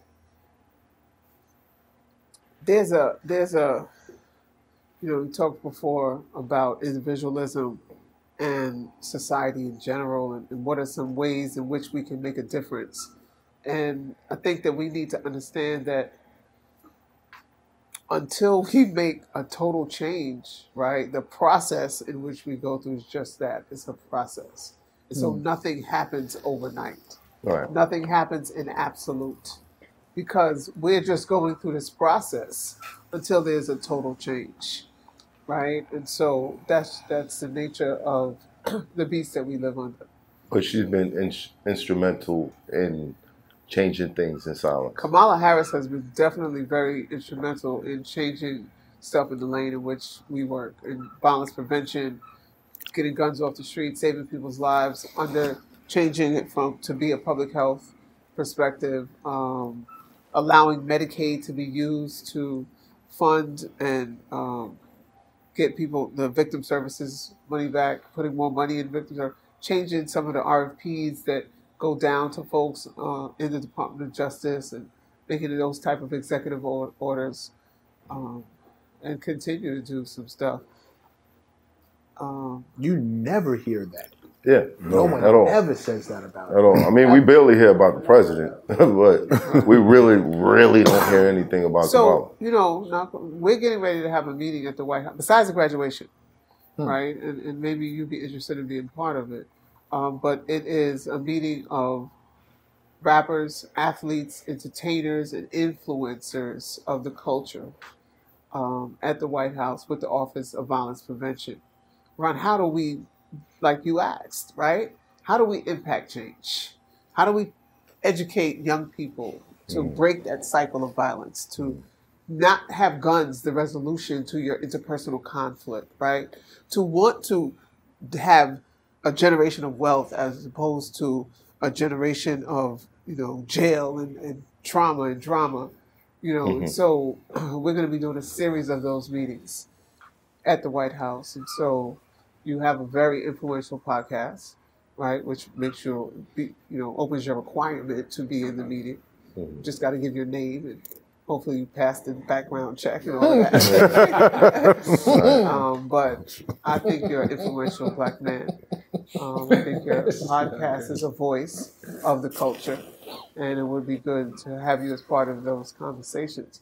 Because you know everything that you're saying about the the culture, right, and the people that you bring on, all of them have come here, you know, um, or on their way to come here, and and so what is a spark that can we can impact you, right, so that you might in your making them the enemy, right? Right, right. Um, ask them about what how they show up, Right. right, and what their music does to the minds of children. Because I'll tell you, I, I live in Southeast Queens, right, South Jamaica Queens, and so we've had. Here he go. He's from Queens. Yeah. Yes, I am. Yes. Oh, Yes. straight ahead. Very much so. Okay. Very much so. All right. And he's a Knicks fan. There you go. We together. Big energy. Are you really? Yeah. Uh, we can talk about this off camera later. But they have the longest winning streak in the NBA right now. yeah. You So don't want like, to talk about Right that. now. You don't want to So talk about I that. do You want to talk wanna about do that. Yo, I'm, sl- I'm slowly converting. We don't want you. Stay where you at. Stay where you at. Stay on that side. No, you want. You definitely want me. Stay over there. Stay over there. Stay I over saw him there. at the game. I'm, I'm at exactly. I saw I'm at the game. He at the game. I saw I'm at the game. Brooklyn Nets gear. All this. Stay over there, bro. Stay over there. That's how I go to the Brooklyn Nets game. With Knicks With- gear on. with Knicks gear Yeah, me too. Stay over there. my friends, my friends have told me stop buying all of this Knicks stuff until they invest in you. Like stop it. Like I got Knicks everything between Like the Knicks and the Lee. Buffalo Bills. We allowed to have a couple of vices. Tell them back. oh, I Tell definitely them, got. Tell them I got out. Knicks. I got Knicks all day. Listen, I, I don't I don't know what it is, but they're making some real good decisions. Are you an. Aries too? Yes, I'm an Aries Aries. too. Three for three. Wow. I'm an Aries. Shout out to too. us. Three I'm for a- Why y'all I'm clap Go that? another one over here. Y'all better start clapping for Taurus. Three for Like, three. good. You are cousin. Taurus is our cousin. Yeah, Yeah. good. You're a Knicks fan. You're Aries, and you're from Queens. Yeah, My that's same all area in. Queens, South Jamaica. Oh, straight ahead. Yeah, straight my ahead. grandmother's uh, was in St. Albans. We grew up in Southside, like exact. My my father's side was in Hollis. Okay, Yeah, like all the way all the way across. Queens, big Queens. I was gonna bring two Queens natives with me today, but um, beef. Right. So we had Rick Ross and 50 Cent. We had Ja Rule and 50 Cent. Right? And so a lot of times people don't realize when they have these beefs, right? And Jim Jones started to talk about this recently with the situation with him D1. and the D1. um, gentleman. And and it's not about how you feel about me or how I feel about you, but it's the people around us mm-hmm. that pick it up and Right. carry it. And you might not even know what's going on. They did. Right. I am very clear that Rick Ross and 50 Cent had no idea what was happening in the hood in their name, Right. right? But people were beefing, Yeah. Mm-hmm. right? Yeah. Constantly. Same thing with uh Jeezy and, and Gucci. A mm-hmm. lot of that Right. stuff was not not firsthand. It was They peoples. people, you know what I mean? Right. Uh, uh, this kid goes to this school, and so does this kid, and their fathers got right, issues right, because of it. Right, right, Right. And it's that cycle of violence, Right. right? And so, how do we begin to change the cycle of violence, right? We have to- Celebrity boxing? No, You sure? that's still violence. Oh, y'all got a problem? y'all fight it out. but Leave they don't everybody need else to because they don't really have a problem, Right. right? First Let's and find other ways to sell records, Yeah. right? Mm. Let's find other ways to sell records, right? Let's let's let's build and invest in our community that we come from. Let's really rep the streets, not just on Turkey Day, right, or back to school day, Right. but let's build institutions so that your legacy and your lineage can live on in where you came from. And you're constantly influencing and impacting the future generation, right? And so these are some of the things that we want to begin to see how folks can help build those fo- folks on the front line. Because a mm-hmm. lot of the artists in the 80s, the drug dealer was the most popular person, mm, Right. wasn't the artist Yep. Right. right? And so now the, the rapper is rapping about being a drug dealer, mm-hmm. right? And going to jail and getting indicted because of what they're saying, Right. right? Which is, we need to change that, right? Like, how can you get paid for saying something? Why is that cool? Right? Because at one point in time, cool can be what we define. Mm-hmm. Yes. Who says what's It cool? still, it still, still is. right. Right.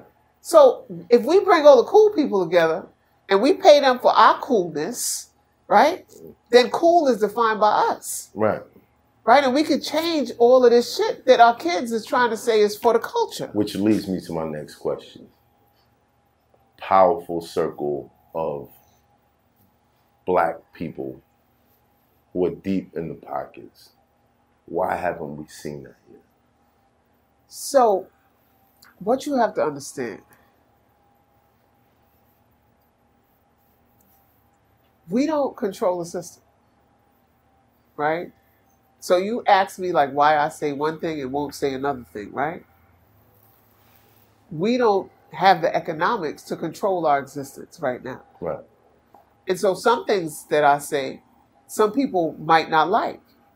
And then they'll stop their funding because this is not a democracy. No matter how much we want to say that this is a democracy, it's not. Right. We saw a lady, the head of an institution, be removed from her institution because of some stuff that they made up, right? And and I say she might have did it, but you made it up. You're Why is it about the Harvard University, mm-hmm. right? Then we also saw the ladies from the Fearless Fund hmm. who were funding different black women and different. And this man comes out of Florida and says, We're going to put an injunction in to stop you from doing that. Mm-hmm. Right? Same thing with us with the cannabis. You see black people set up a system so that they can bring equity back to these communities who were destroyed by cannabis, by the drug, the war on drugs. Then you have these big white companies come in, say, we're going to put a lawsuit against you and an injunction to stop you from doing that until we can catch up. That's like you having a 10 mile head in a race. Right. You stop, come back to trip me so that I don't catch up to you. Right, You already 10 miles ahead. right. But i- i- is that flattering? The math ain't mathing. Flatter me another way. So I think it's just a testimony of, of, of how much uh, the they feel Threat. threatened. But they're, they're, they're stopping our flow, Right. right? It, it's Yes. it's flattering, but it's still harmful, dangerous. Even if they're not coming back, they're still even tax hole in the road. Like it's, Yeah. it's, Right. a bad, it's a bad look. What's Right. uh what's that So line? so again, why haven't we seen that? because they control what you see. Some people, like we think, like I used to be, the, I fought artists all the time. Like I'm telling you, I was the one. I was the one cussing them out, fighting. You know, I would pull up in radio stations. I will pull up to concerts. I will pull up to elected officials. They would all tell you, no matter who it is, I'm cussing, fighting, right? And I got 50 young people behind me. They they with me, right? Right. But as as a lot of these folks don't know. They don't know. Right? They're not conscious. They they go to the studio, they and I'm not making excuses for nobody, Right. right? But how I think it's more important for us to to to there's people who control these people's pockets. Now they don't have to say what it is they're saying. They control their mouth. Right? But how do we and this has been a forever conversation since I was since hip hop started, right? How can they make money by the, the positive rappers don't make the money that the negative rappers make, Mhm. right? Right. People like me don't make the money that Uncle Tom's make Right. right? we don't have the reach, we don't have the, the power to control our community and influence and impact to make change. The people that I elected officials have told me, like, if it wasn't for you, Erica Ford, we wouldn't work with that group. They don't vote, they don't invest in our campaigns. There's no reason for us to support them or care about them Right. right? They told me that. And so I had to keep, I had to fight them for everything that we got, right? And and fight sometimes like fighting words, fighting physically, fighting right. But, but that is a toll. That that is a toll on you, Yeah. right? So some people don't want to go through that. Individualism. If I can make this money and take care of my family, build wealth, and do this, and stay out of the way, stay out of the way. Because don't think that they're not told to be quiet and play basketball, right? Mhm. And at some point, some of them broke the line and said something. Was it sustained? Right. Right? They built stuff in these in, in all of the institutions. They built a social justice impact or a, a DEI. Now they're trying to take DEI away, right? Um, diversity in um, equity and inclusion, Mm. right?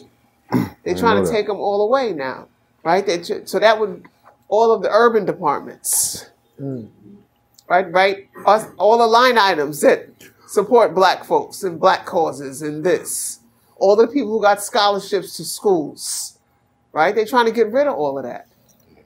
Right? And so some people are scared, just plain and simple. Because they all right.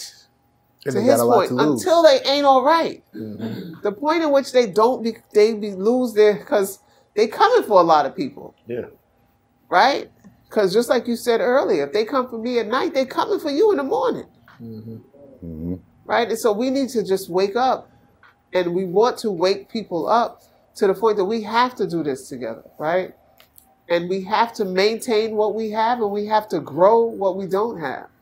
Right? And that's some people raising their consciousness, making them aware, but also creating an avenue like the building of the New York City Crisis Management System. There's young black men and women throughout this city who are earning a living by stopping violence, right? Or making music to stop violence. Mm-hmm. Because he can't go into school and make music unless there was an avenue for that, Mhm. That's true. right? So now he's going to get paid to go into school and make music, right? And so, although those are little things, but they can lead to something bigger, right? When you talk when you talk about hip hop, Will we hop, change the mindset of people? I agree.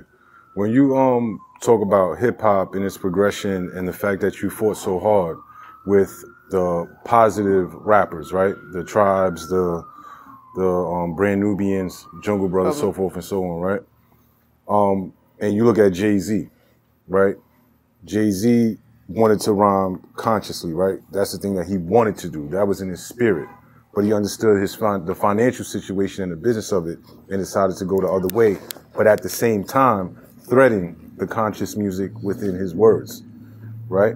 Do you feel like that that's a strategy that could be used with rappers now? Well, I don't understand what you said. He, he, You he's trying to trying to say And I didn't, um I, I didn't listen to Jay Z's music like that to know what he rapped Okay. about and what he didn't rap about. So, um, so to break it down a little more simply, right? So, Jay Z kind of like glorified hustling and stuff like Right. that, right? But in the midst of him rapping about these things, he always gave us wisdom. Jukes, okay. He always gave us game about Yes. business, about all kind of things as far as our people are concerned. What I'm asking you is, as far as the the rappers of today, do you feel like they should take somewhat of the same strategy, right? You can make your money talking about your experience, but at the same time, you can educate the people. but as, as D1 said, that's not your experience right now. Well, with some rappers, it is. No, it's not. You're Who- not what living like rapper that is out, out. What rapper is out there killing someone? If not, they're going to jail, right? I mean, in that in that fact, So, yes. like, you don't make rap to stay uh, in a negative space in your life, right? Mm. You a lot of them move out of the community into a nice environment, Immediately. right? Immediately, yeah. if not because you'll sooner. die. Yeah. right? Yeah, And no, good reason. that's not what. Like, why do you have? I lived in the same neighborhood. Rap about me, nigga. Shit, I was right there with Preem now. them. Right, right. I was just as you know what I'm saying. Me and my we was fly, we was right, and I I built an industry. I went against the police. Hmm. Everything that you say I did in a pot, not in a negative way. I didn't do it against my people. Right. I got more knutzes and courage and strength than a lot of those folks. Right. Right? And I'm not trying to demasculate nobody, disrespect nobody, or nothing. But I'm saying that's not the only thing that exists in your neighborhood, so stop it. It's not the only thing that existed in your neighborhood. I, Right? I was just about to ask you, what would you say to these drill rappers? You You kind just of said it. answered it. Can I ask you a question as the enemy? I haven't done that yet. Just make sure that there's a big thing that says she's acting like the enemy. These are not her points of view. How did you make violence and ignorance so sexy? That's a good. Oh, so I'm gonna answer that on both sides, right? Um, so the way it doesn't take a lot. Um, I first got y'all addicted to drugs, so your mind wasn't focused. You weren't in a stable mind, right? And then I gave you extra money, glorified the negativity. You were able to make a lot of money. No, that that right there will take all of the principles that you had out of the window, and and then I was I was able to let a few of you rise up to power, and you think that you controlled some real big stuff Hmm. until you started to impact my people, and then I had to shut you down, and and I knew that if I didn't take all of you away, some of you would teach the young, and so I had to take all of you out, so either kill you or lock you up. so you didn't exist in that community Hmm. anymore. And so the whole generation is gone. Right? But the idea of someone being like one of those folks was always still there. Right. Successful. Right. Successful. Right. Street success. Right. Now, on the other hand, as Erica Ford, I knew that I had to make going against, I had to make my work cool and sexy. Hmm right? I had to because nobody wants to be part of a losing team, right? That's Right. why he only likes the Knicks now that they're on a winning streak, right? And so I don't like my heart broken every year. Okay? I know. that's the other thing. My heart is I, part I of the protect team. my peace. you are so right. I protect you my are peace. so right. That's Lauren London's new clothing line. Protect your peace, So, right? Shout out Yes, to Lauren. all day. Shout out to Lauren. Very good partner of ours. But um, I had to build it. So that's why I did the concerts. That's why I always work with artists and celebrities and fashion is part of our thing. We're having a swag competition in April for all of the organizations across the state. See who got the most swag. We're having a rap battle, right? Because people like to rap. We one of our young people, she um she she was she ain't want to do no poetry. She was like we we partnered with the Knicks and we had a poetry contest. Stephon Marbury is way back then, but she didn't want to do it, and we because she only does the negative rap, quote unquote. But we pushed her in it, and mm-hmm. she won it. Hmm. she won. She won it. She won money. She won notoriety with the Knicks, you know, and it broke the mold, right? And so then she mixed the poetry and rapping. She started a whole Paint on Beats program. Fast forward, last year, she won Remy Ma's battle rap contest, twenty-five thousand dollars. What we talking? C three. C3. That was Spoke about her C3? yesterday. Wow. Shout out to C3. Yeah. Shout out to C3. C3. And so, uh, but C3 was part of our, you know, to create the start of Life Camp. Mm-hmm. She had attempted suicide. She said that on the show. Yes. Yeah, she was here. C3 was here? Yes. Oh, wow. In the beginning, she was here. God, Yeah, right. that's what's up. Yeah, mm-hmm. C3. That's that's like one of my children. And but we had to make it cool for her. Mm-hmm. Right?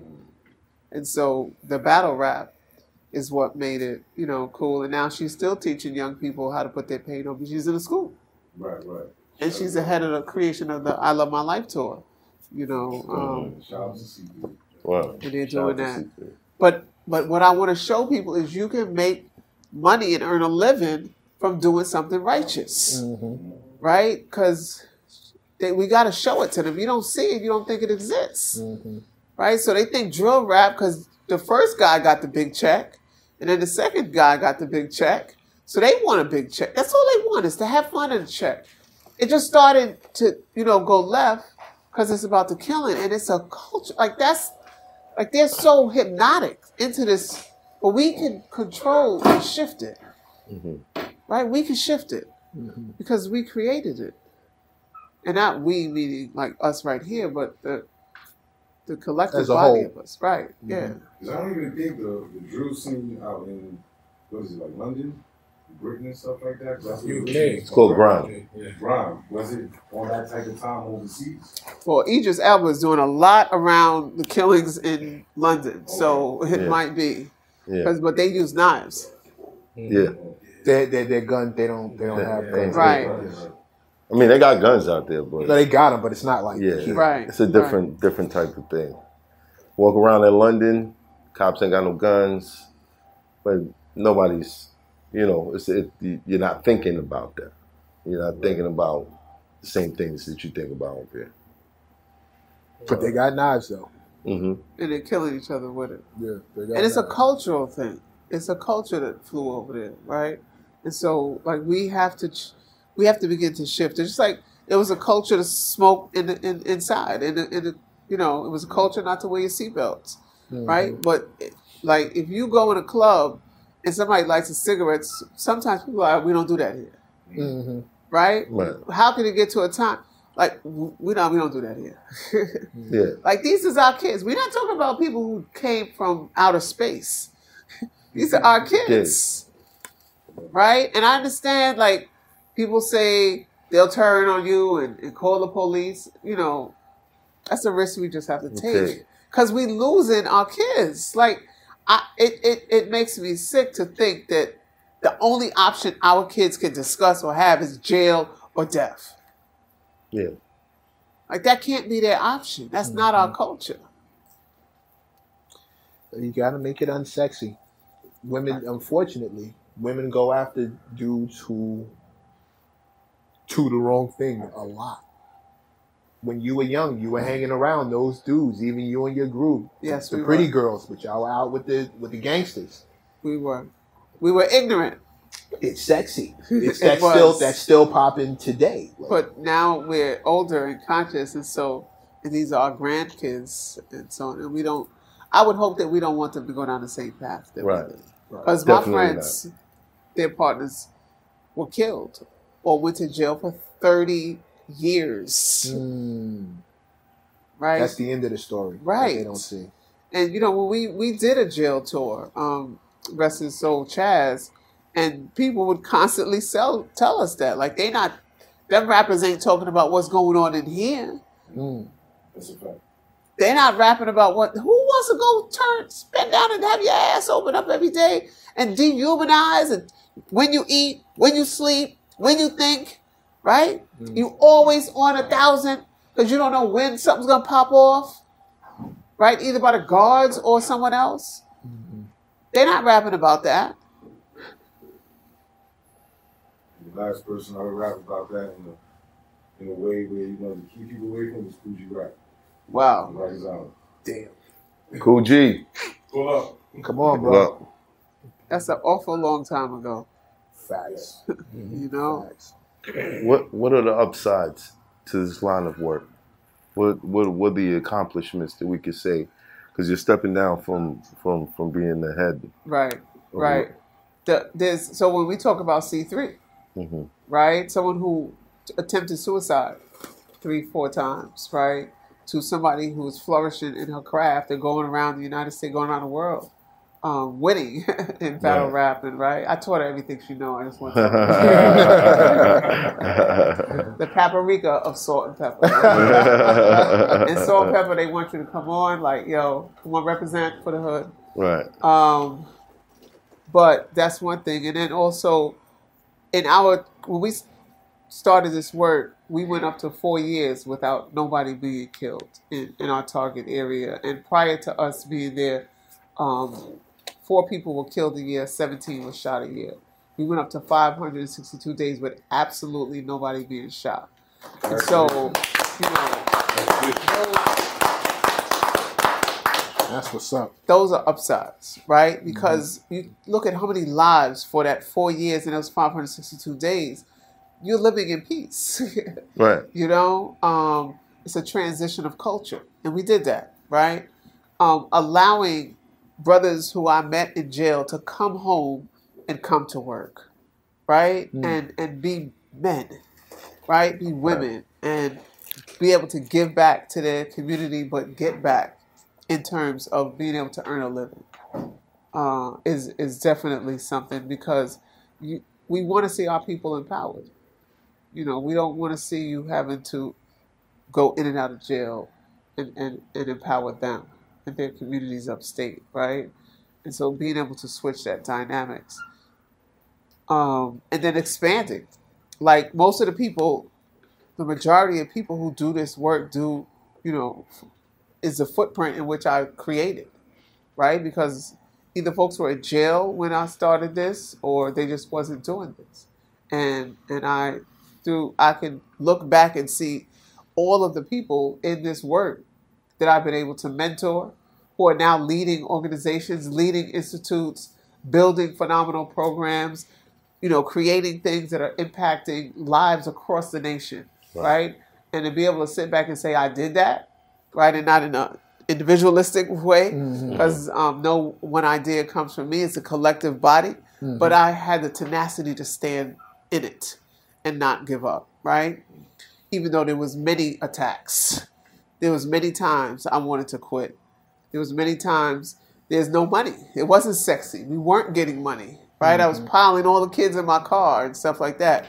But now to go from a no budget to billions of dollars across the nation, right? Um, and and in the hands of black and brown folks, which is most important, right? Right. We're talking about black and brown folks who are leading this work across the nation, and so to see them with, you know, they it's that Confidence. yeah, Confidence. you That know, strength, like yeah. I, like I, I'm like I could stand here and talk to the police, and they're gonna listen to me, hmm. right? The police are calling us saying, "This is what happened. I need you to get that." Right? What should I do? We've been able to to mediate a lot of different situations. To go from being in their handbook and saying, "Get her as soon as you get on the scene," to now you're listening and and you're not like when you talk about police arrests, it's down, right? When you talk mm-hmm. about police incidents, it's down, right? And so these things are happening because of the work that we're doing, right? When we talk about co-producing, there's a long way for us to go. Right. I can sit here and look at all of the negative, right? But that would just, for what, we have to stop emphasis. Don't forget, I'm not saying to forget. I'm not saying to erase. I'm not saying turn into a punk. I'm not saying drop your, your stance on our fight to be free. But we also have to promote victory. Because if we look like we never can win, Win, I'm not getting in your fight. Right, exactly. exactly. right? And so we have to, as you were asking, what are the ways that we can make change? We've been successful, right? We've mm-hmm. been we it, we started here in New York with five sites and five million dollars. It's thirty three sites and over 120 million dollars. Easy, probably one of just in terms of all because the lawyers get paid, the, the hospitals get paid. Like there's a lot of different, and he's getting paid, and he ain't even part of us. But it's the program that we're working through Right. right? There's individuals who are doing different things. And as we begin to learn, every site needs a uniform, Right. right? Every site needs a way to communicate their message. How do we come together and pool our resources so that we can do? And we can create the example for the folks that you're talking about. We don't need a, a million. We can start with a few. And that's what we hope to do with, the, with this meeting at the White House with the Office of Gun Violence Prevention. Greg Jackson and Ron Rob are the co-directors under this young lady Stephanie, under Kamala Harris, Vice President Kamala Harris, and they've been making some phenomenal impact. Mm-hmm. Right? Yesterday, the mayor and governor, the mayor and governor, the governor of Maryland just opened up his office, state office of violence prevention, and mm-hmm. put a billion dollars or however many million, I don't remember the amount, people can look it up, but he invested in the work, right? From victim services to frontline work. But these things wouldn't happen if we didn't keep pushing, Right. right? It wouldn't happen. The governor yesterday in her state of state talked about more money in victim service, in mental health, mm. right? Yeah. And so we have to define what that looks like. You know, we have to define what that looks like. How can someone join your cause? lifecampinc.com or they could pull up to 111 12 Sutphin Boulevard. Um, They can call us 646 258 0936. They can hit us up, Life Camp Inc., on all social media. Um, and Erica Ford, I'm not hard to find. Peace doctor. The Peace Doctor. Yeah, peace, Facts. doctor. Erica, we thank you for blessing us with your presence today, you. your knowledge, and your years of dedication to making sure that it's a better world than you found it. Thank you. Thank you. Thank you.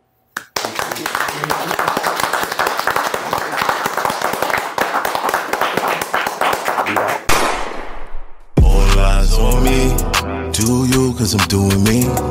Still shine with no jewelry. I would rather have the unity. It's gonna be you if it's you and me. No tears in my mama eyes. Got a team full of or die. Hail Mary, nigga, rock a bye. Rockin' by, all eyes on me. Made it out the hood, I'm so grateful. Never know what talent gon' take you. Jealous niggas never made a breakthrough. That's why they watch it so hateful. They say the top is so lonely.